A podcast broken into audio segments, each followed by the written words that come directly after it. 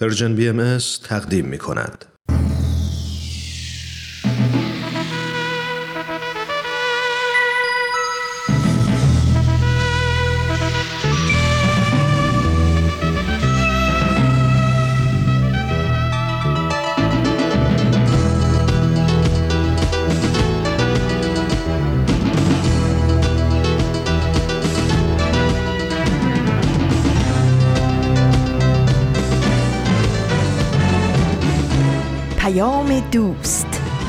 برنامه ای برای تفاهم و پیوند دلها.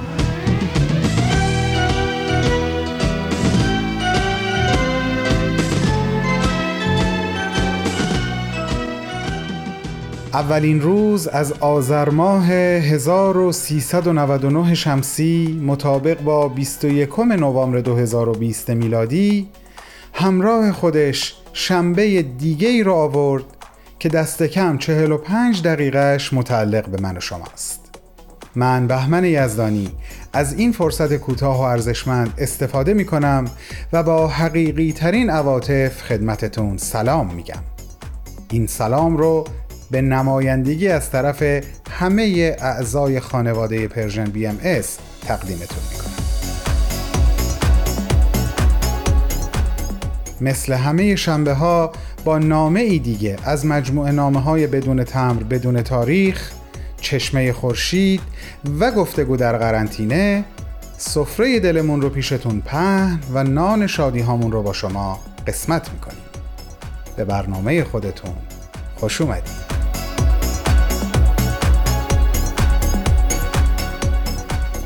عزیزان اگه دو هفته گذشته به نامه هایی که براتون خوندم گوش داده باشین خوب می‌دونین که موضوع صحبت تحلیل موسیقی درونی چند بیت از حافظ عزیزمون بود که من از جانب آقای رشید کاکاوند اونها رو با شما در میون گذاشتم. امروز به عنوان حسن ختام این مبحث نامم رو خطاب به خود ایشون نوشتم و در این لحظه ازتون دعوت می‌کنم شنونده اولین قسمتش باشین. تو این میونه راه عمر یک نگاهی پشت سرت بنداز بهمن. پشت سر حرفای دلتو تو این نامه ها به اونها پر از یاد و خاطره ها و شادی ها از یابی ها از آثارشون. خیلی از اون آدم ها دیگه تو این دنیا زندگی نمی کنن تأثیری که روی تو یا بشینی براشون نامه میشه اما در عالم خیال نامه تو می‌تونی اونها رو براشون بفرستی. نامه هایی بدون تمر بدون تاریخ.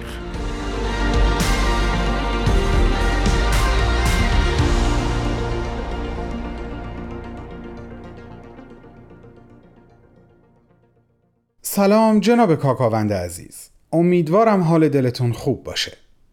در دو هفته گذشته من نامم رو خطاب به عزیزان همیشه همراه خودمون نوشتم و در اون نامه از شما زیاد گفتم.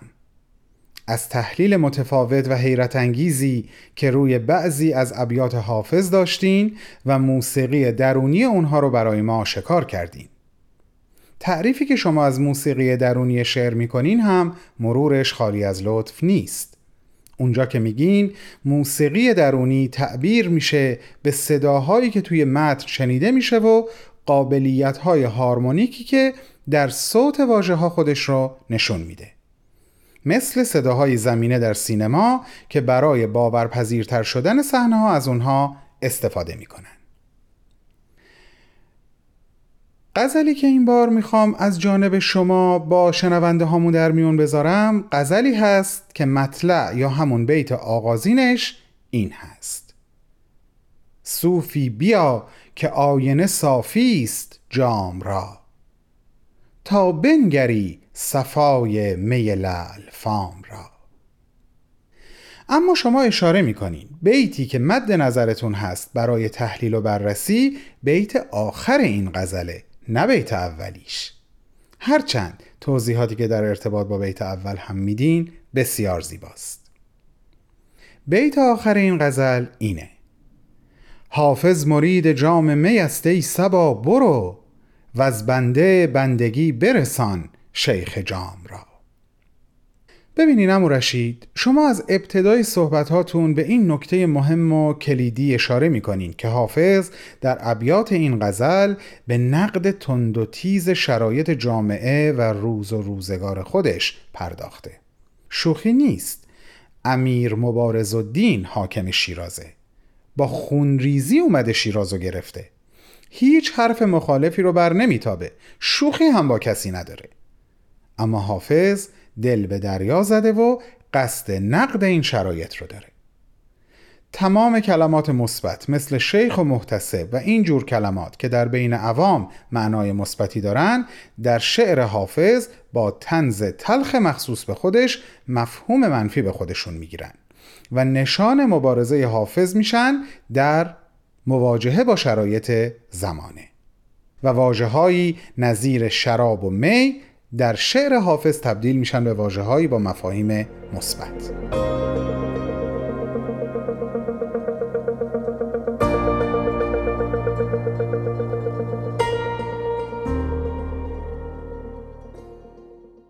بسیار هم عالی امیدوارم از شنیدن قسمت اول برنامه احساس خوبی داشته باشین تا قبل از شروع قسمتی دیگه از برنامه چشمه خورشید طبق روال هر هفته ازتون درخواست می‌کنم هر موقع فرصت و امکانش رو داشتین به صفحات ما یعنی صفحات Persian BMS در تلگرام و فیسبوک و SoundCloud و پادکست و اینستاگرام سر بزنین.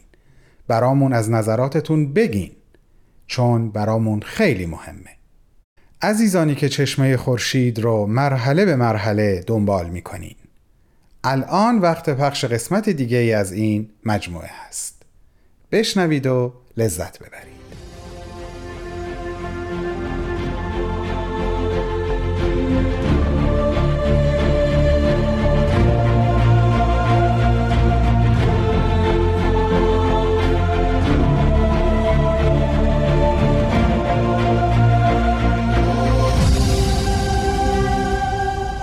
چشمه خورشید. نگاهی به آثار حضرت باب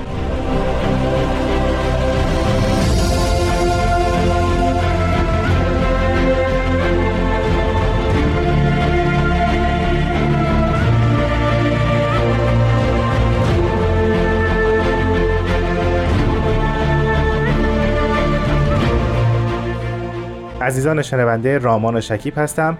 و حضور شما را در برنامه چشمه خورشید خوش آمد.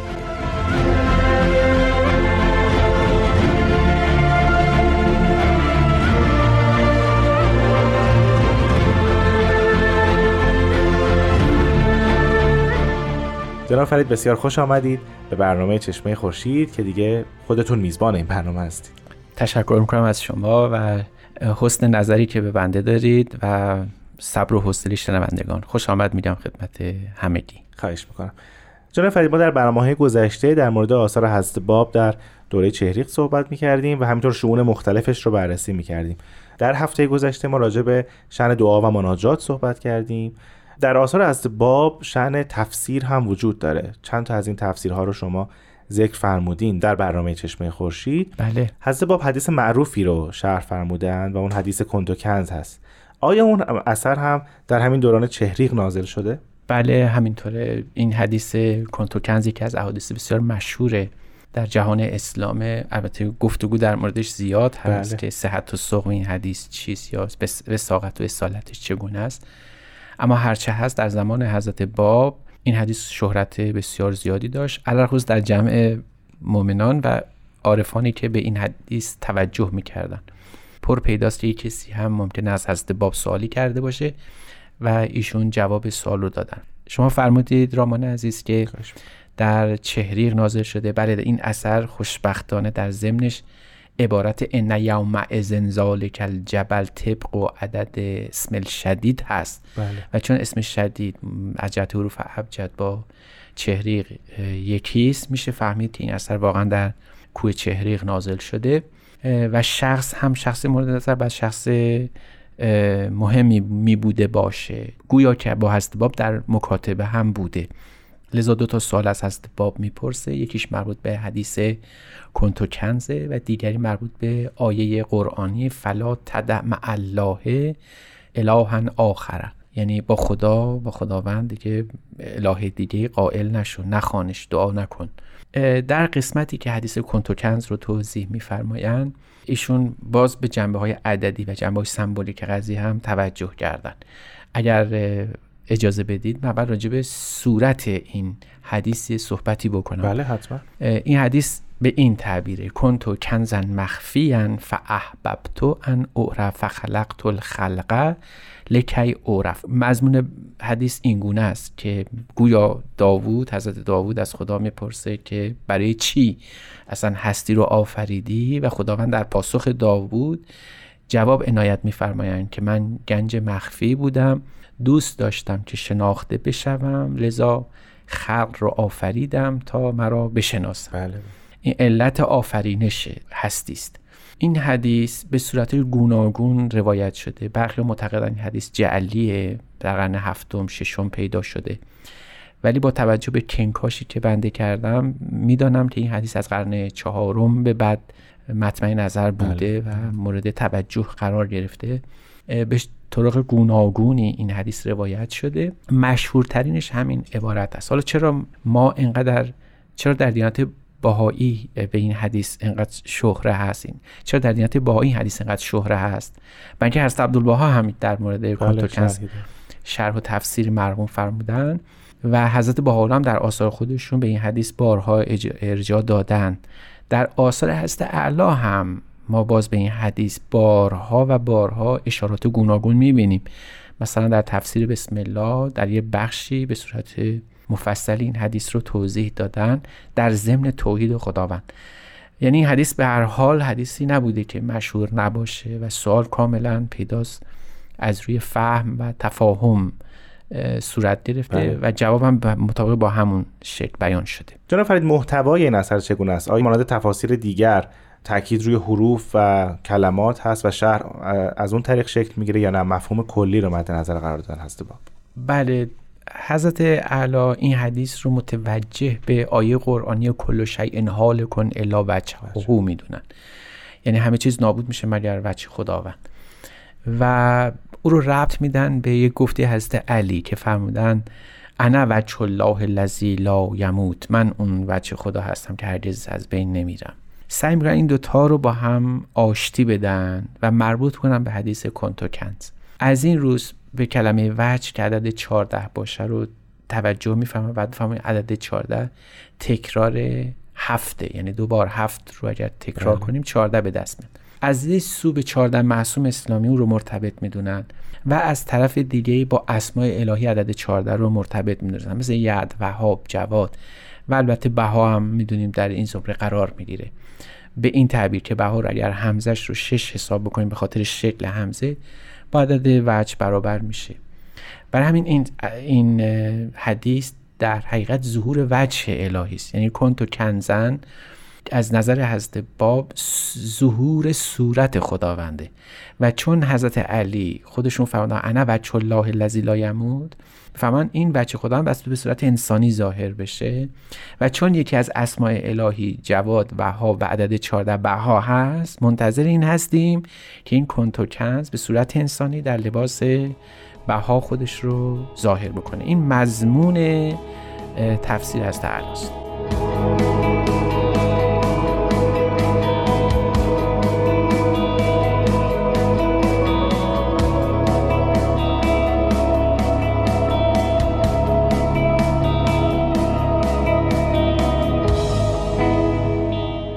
جناب فرید فرمود جمله از حضرت علی رو در تفسیر حدیث کنتوکنز هست باب استفاده میفرماد یعنی فقط تجلی مقام انسانی رو از اون حدیث از اون جمله حضرت علی استفاده می‌کنه. بله همینطوره. و دیگه نگاهشون به خود شخص حضرت علی نیست. به هیچ وجه نیست. تجلی خداونده بر حضرت علی اون هم تجلی با واسطه است. ولی در ظهور الهی تجلی دیگه بی واسطه است. بله. همون است که من می‌خوام تو رو ببینم در یوم قیامت مثل ماه شب چهارده یعنی به صورت عیان و بالمشافه او کاملا ظاهری.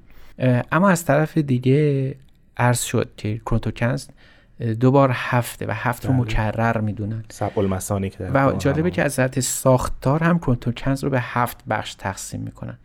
همینجا خدمتتون عرض کنم که این حدیث تفسیرهای بسیار متفاوتی داره. بله.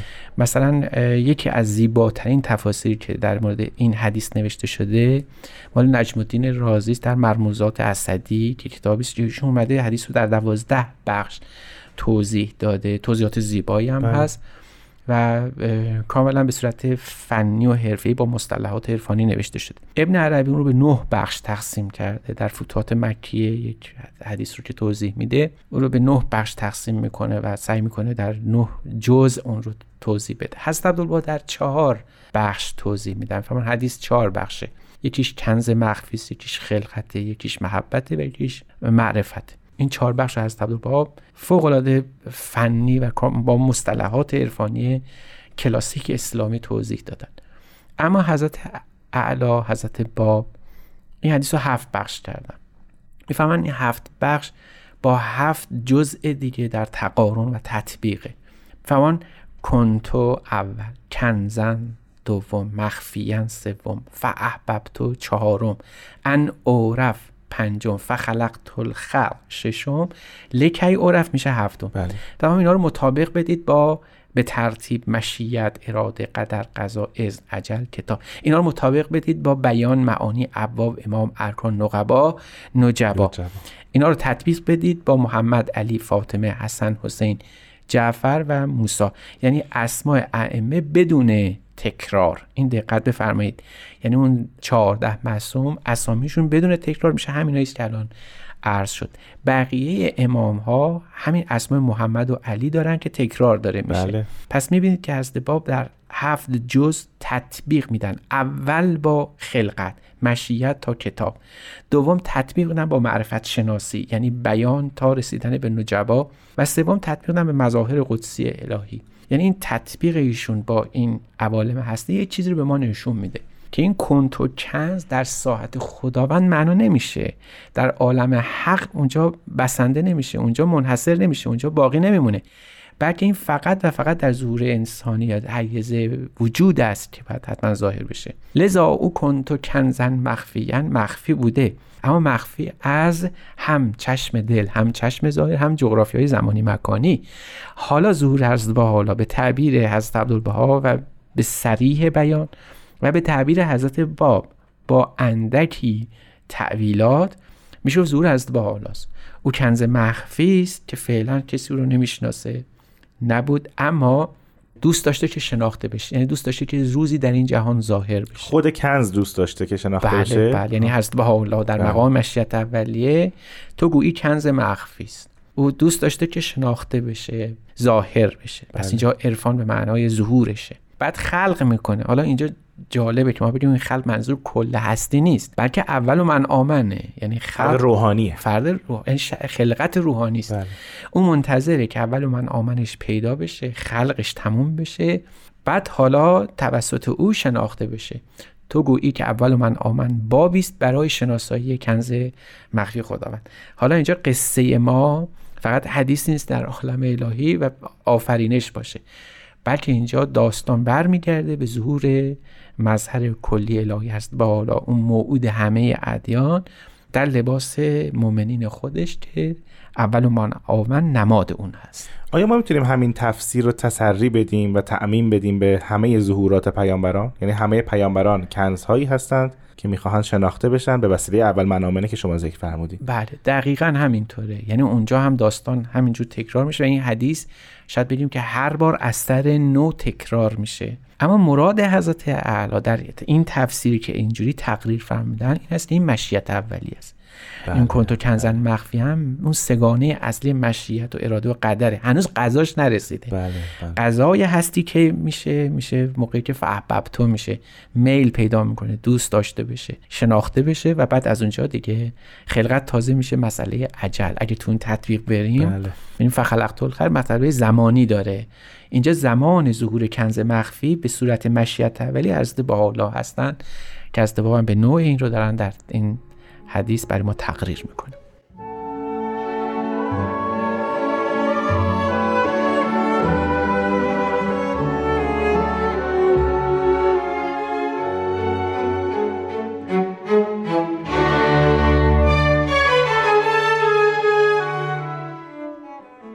جناب فرید من خیلی دوست داشتم در مورد همین شرح حدیث کنز بیشتر با هم صحبت بکنیم متا چون وقت برنامه اجازه نمیده و قرار ما بر معرفی مختصر آثار هست. اگر اجازه بفرمایید از این اثر بگذریم و به اثر دیگری بپردازیم.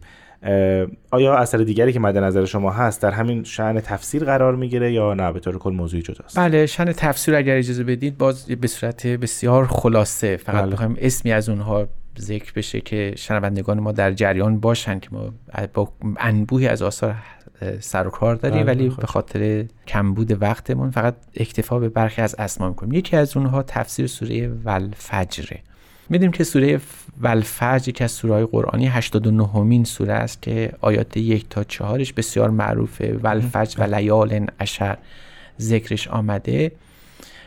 حضرت باب این اثر رو خطاب به یک فردی تفسیر فرمودن به تقاضای او تفسیر فرمودن. به گمان که این ممکنه یه زنی هم می بوده باشه یعنی سائل زنی بوده. چون قد امرتنی اهدا من القانتات الکبرا به تفسیر آیت من القرآن الفجر.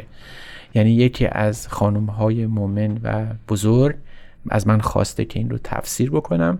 و بعد از اعلا شروع کردم به تفسیر اثر در چهار عالم. این اون نکته مهم قضیه است که میفرمان این آیه رو باید در چهار زر یا چهار عالم که هنوز انسان به صورت عینی در جهان پیداش نشده باید تفسیر بکنیم و اونجا فجر رو به تعبیر عالم الستو بربکم تعبیر فرمودن. فرمودن این فجر الهی اونجا رخ داده و اونجا پیدا شده. این چهار تا عالم رو میشه ذکر بفرمایید به ترتیب و بعد راجع به محتوا صحبت کنیم؟ بله اولیش عالم حق است و لا وجود معه یعنی بله. خداوند هست و هیچ وجودی با اونجا نیست.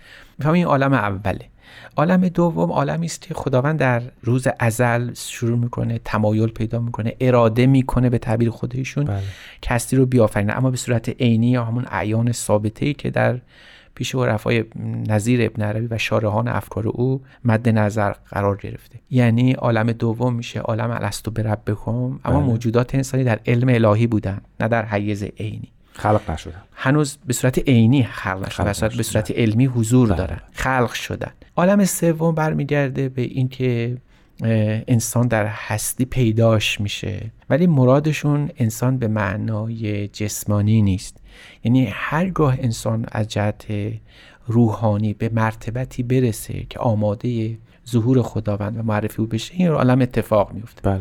برای اینجا باید توقع داشته باشیم در هر ظهوری ممکنه که این ولفج رخ داده باشه و اون ده مرتبه که لیال الاشر هست اون ده مرتبه هستی اون میشه مراتب خلقت روحانی به تعبیری این عالم می‌دونید که دیگه در جغرافیا و زمان نمی گنجه بله. یعنی هر کجا که یا هر زمانی در هر جغرافیای مکانی پیامبری ظاهر بشه و انسانی آماده کسب حضور باشه این عالم علس تکرار میشه. اون عالم سوم تکرار میشه. اما به نحو خاص یک زمان جغرافیایی باید وجود داشته باشه. یعنی یک زمان و جغرافیای خاص باید وجود داشته باشه که عالم علس به صورت عینی هم ظاهر بشه. یعنی عالم زمانی مکانی بشه. احسن. و اینجاست اون جغرافی های مکانی بله. مطمئن نظره. ما اشارات متعدی در آثار اسلامی و آثار از باب می‌بینیم که دائما معطوف به بیت المقدس یا ارز اقدس هست. و بر همین جهت جغرافی ها رو اونجا مطمئن نظر قرار گرفتن. ابن عربی در فتوحات مکش صریحا یاد می‌کنه معدبت الله یا ارز معدبت الکبرا یا معدبت الله یا عکا مرج عکا صحبت از عکا می‌کنه. یعنی حتی شهر هم در ارزقدس معلوم می‌کنه. که باید کجا باشه. اجت زمانی هم همگی بدون استثنا به یوم الاخره یعنی روزی که هستی پایان می‌گیره اشاره می‌کنه که منظور قیامت کبرا باشه که از نظر اسلام ظهور خداونده. این ذره آخر یا عالم آخر زور از با چرا حالا هست الان تفسیر می‌کنن برای اینکه ایشون مبشر زور هست با هستن. بله. و بعد به سریح بیان بفرمایند که اون ظهوری که خداوند در هستی اول در عالم اول وجود داشت به صورت علمی الان به صورت عینی وجود داره و عاقبت در عرض است ظهور خودش رو عیان خواهد کرد. و به این ترتیب نبوتی به ظهور از با حالا و عرض جغرافیایی او هم فرمودند. خیلی ممنونم جناب استاد بهرام فرید این هفته هم با ما همراه بودید. وقت برنامه ما به پایان رسید. تشکر می‌کنم از شما و بی نهایت سپاس از شنوندگان بسیار محترم. خواهش می‌کنم. شنوندگان عزیز این برنامه هم به پایان رسید. از شما خداحافظی می‌کنم اما پیش از اون این نکته رو ذکر کنم که هفته آینده آخرین قسمت از برنامه چشمه خورشید رو خواهید شنید. پس اون هفته هم با ما همراه باشید. خدا نگهدارتون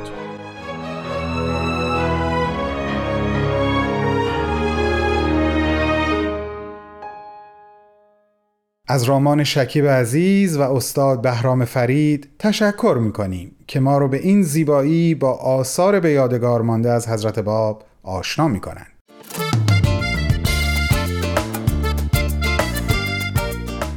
همراهان عزیز Persian BMS خواستم اعلام بکنم که از آغاز ماه اکتبر برابر با دهم مهر ماه اطلاعات پخش 24 ساعتی شنیداری رسانه Persian BMS تغییر کرده. می‌تونید ما رو بر روی ماهواره Hotbird 13C دنبال بکنید با این تنظیماتی که الان میگم. DL frequency 11034 DL polarity vertical. transponder 126 symbol rate 27500 و FEC 34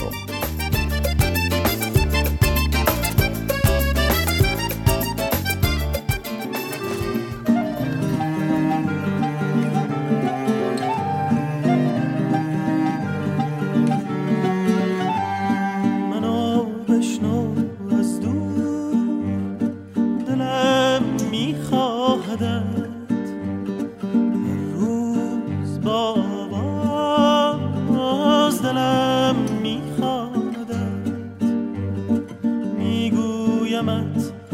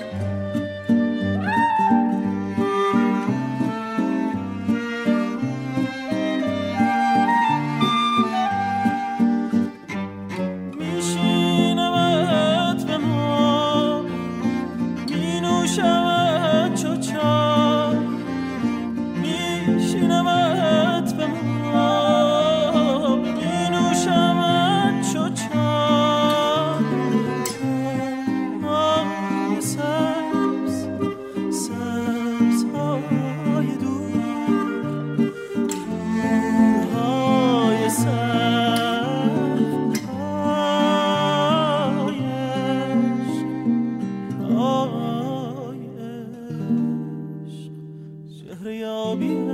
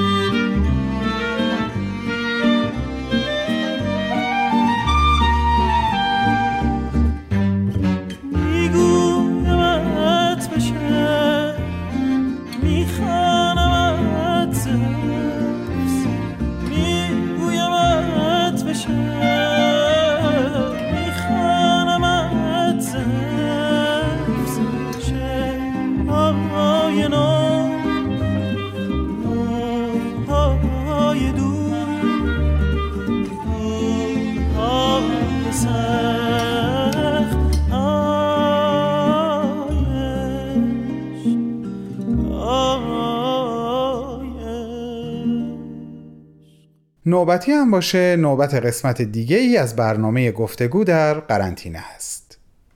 بفرمایید خواهش می‌کنم. در قرنطینه. اگه دنیا رو آب ببره اتفاقا ما بهایان نسبت به مشکلات دنیا بی تفاوت نیستیم. گفتگو در قرنطینه.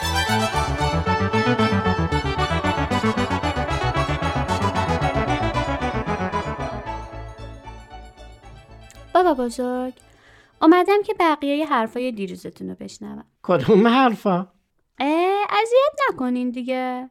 همون صحبت های دیروز و پریروز راجع به اینکه چرا ما بهایا تو سیاست دخالت نمی کنیم کی گفته ما تو سیاست دخالت نمی کنیم؟ بابا بزرگ. کلی حرف زدیم ما خودتون گفتین ما تو سیاست دخالت نمی کنیم شوخی نکنین. شوخی؟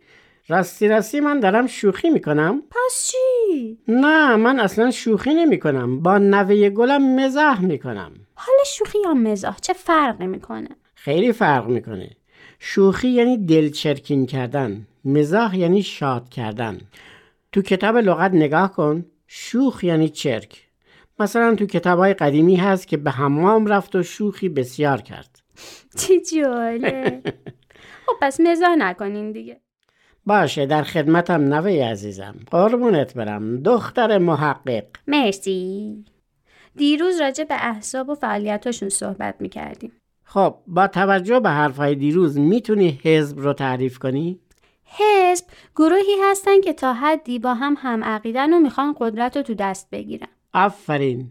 می‌تونی یه مثالی بزنی؟ در چه مورد؟ این که میگی تا حدی با هم هم عقیده هستن. شما بگین. باشه. مثلا یک گروه از آقایون مخالف برابر حقوق زن و مرد می‌خوان وارد حکومت بشن و نظراتشون رو به مردم از طریق وضع قوانین تحمیل کنن. اینا هسته اولیه حزب رو تشکیل میدن. بعد اونایی که موافق نظرشون هستن وارد این حزب میشن.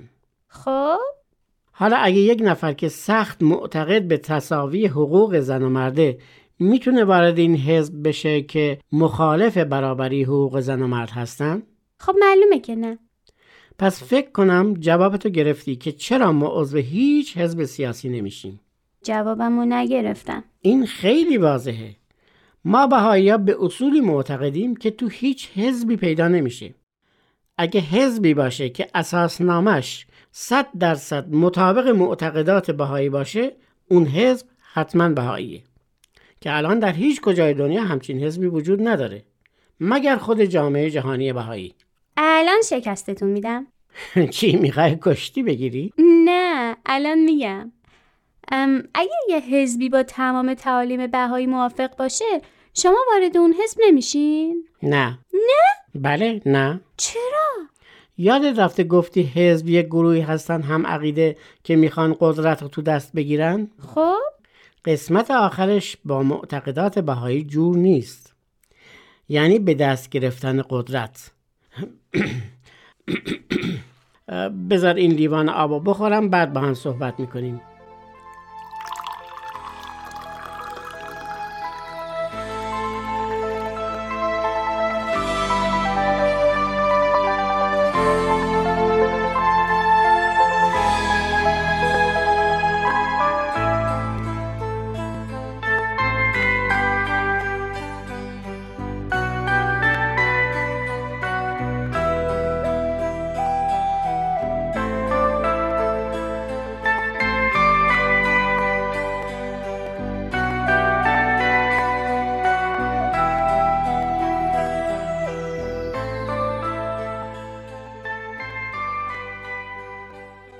واسه ما سن بالاها خوردن آب ضروریه.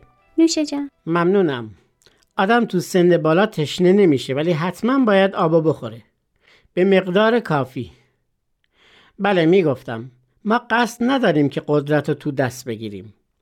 اهداف آین باهایی با این نوع افکار فاصله داره. من نمی‌فهمم چرا. بذار یک اتفاق مهم در تاریخ این آین رو برات بگم شاید ذهنت رو روشن کنه. حضرت باب وقتی آین بابی رو تأسیس فرمودن مخالفت ها علیهشون شروع شد پیروانشون هم به سختی افتادن تا اینکه ایشون از شیراز به اصفهان منتقل کردن حاکم اصفهان منوچهرخان معتمد و دوله که مسیحی بود با دیدن آثار حضرت باب به حقانیت حضرت محمد پی برد و به حضرت باب مؤمن شد و روز به روز بر محبتش به ایشون زیادتر می‌شد. بعد تمام ثروتش رو تقدیم اون حضرت کرد. حضرت باب هم نظر به لطف و محبتشون قبول فرمودن ولی همه رو مجددا به خودش بخشیدن.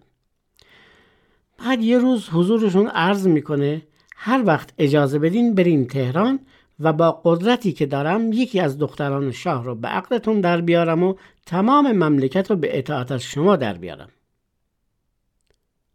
ولی حضرت باب پس از تقدیر از نیت حاکم اصفهان فرمودن اراده الهینی که آینش با مظلومیت و خلوص قلب مؤمنین پیش بره. وای چه حیف! اگر حضرت باب قبول کرده بودن الان اوضاع خیلی فرق می‌کرد. چه فرقی؟ دیگه مردم ایران بعد از قبول آین جدید هیچ مشکلی تو زندگیشون نبود. از کجا می‌دونی؟ شاید خیلی هم بدتر می‌شد. یعنی چی؟ چرا بدتر می‌شد؟ مگه اون موقع تعالیم حضرت بهاءالله تو ایران پیاده نمی‌شد؟ اون وقت زن و مرد مساوی بودن همه بچه ها با شرایط مساوی درس میخوندن اعتدال تو ثروت به وجود میومد عدالت همه جا برقرار بود دیگه تو مملکت نقاط محروم نداشتیم. علم و صنعت به بهترین شکل پیشرفت می‌کرد. خلاصه عالی می‌شد. اوه چه احساساتی. ضمنا اطلاعاتت هم از تعالیم بهایی کم نیستا.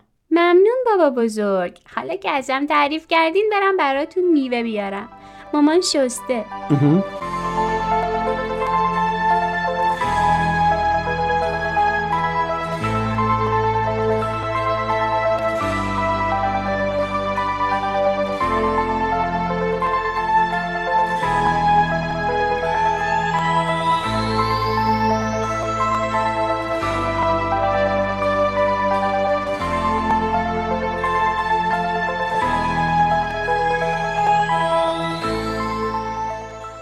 تو فکر می‌کنی اگه به همون راحتی که منوچهرخان معتمد و دوله شرایطی فراهم می‌کرد که همه مردم ایران به حضرت باب ایمان می آوردن و مطیعشون می شدن الان ایران خوبی داشتیم؟ پس چی؟ نداشتیم؟ بله عزیزم نداشتیم شاید خیلی بدتر از اینهایی که الان هست می‌شد چرا؟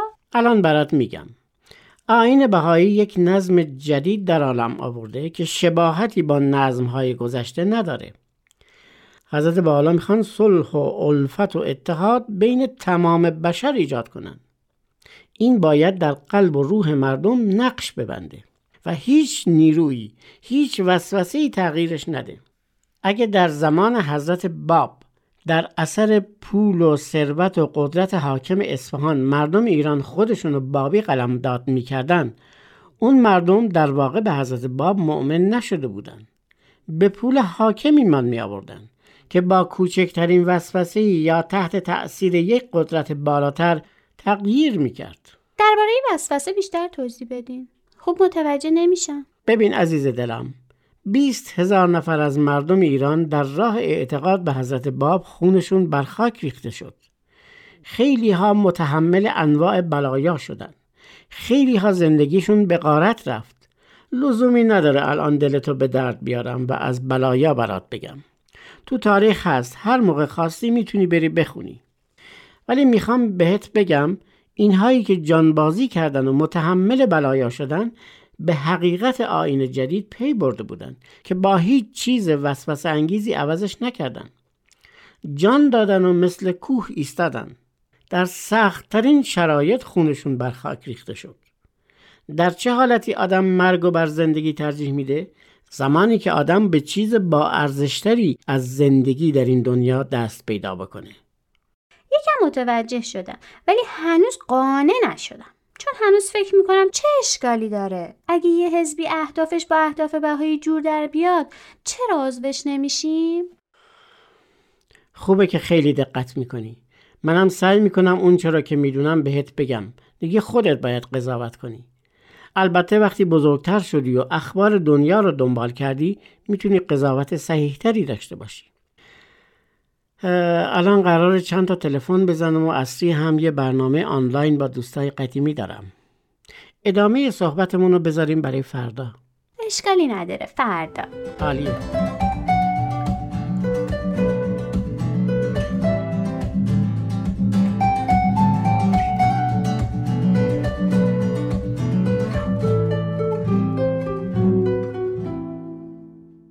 با عرض سلام و ارادتی دوباره خدمت شما من بهمن یزدانی از فرصت کوتاه پیش آمده استفاده می کنم تا شماره تلفن Persian BMS رو خدمتتون یک بار دیگه اعلام کنم.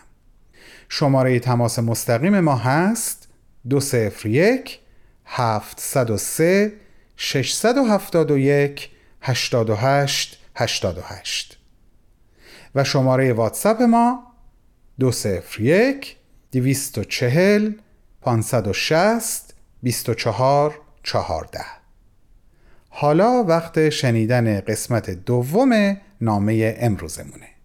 با من همراه باشید.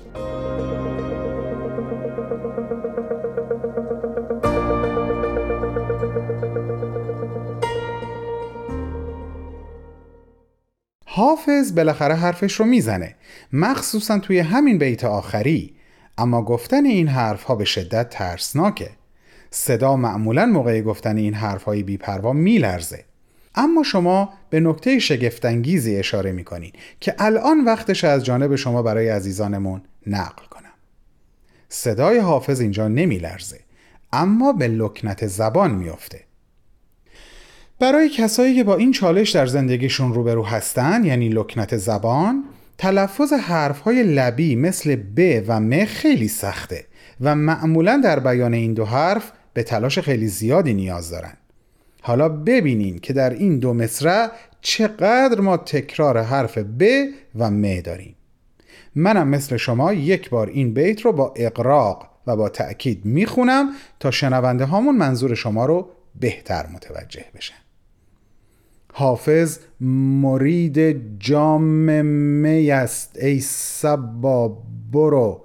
و از بنده بندگی برسان شیخ جام را. حیرت انگیزه.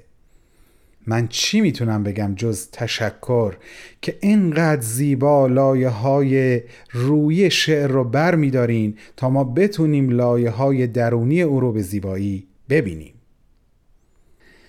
من عنوان این نامه را از کلام خود شما وام گرفتم امو رشید. نامش رو ناخداگاه با شعور گذاشتم. عبارتی که شما برای زمیر ناخداگاه حافظ برگزیدید و عجب عنوان با مسمایی. ممنونم به خاطر هر آنچه که به ما یاد دادید و یاد می‌دید. با عشق و احترامی جاودانه به پیشگاه عالی جناب ناب رشید کاکاوند.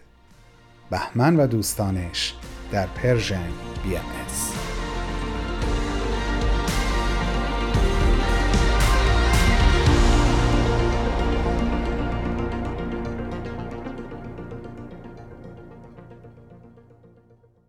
بسیار هم عالی. در انتهای برنامه امروز برای عزیزانی که در نیمکره شمالی صدای من را میشنوند آرزو می کنم آخرین ماه پاییزیشون رو به زیبایی سپری کنن و به استقبال زمستانی زیبا و سفید برن. و آرزوم برای شنوندگان ساکن در نیمکره جنوبی این هست که تابستانی گرم و صمیمی در پیش رو داشته باشن. به یادتون هستم شما هم منو به یاد داشته باشین و از دعاهای خیرتون محرومم نکنین. شما رو به عواطف قلبی خودم اطمینان میدم و باهاتون خداحافظی می‌کنم. ارادتمند شما بهمن.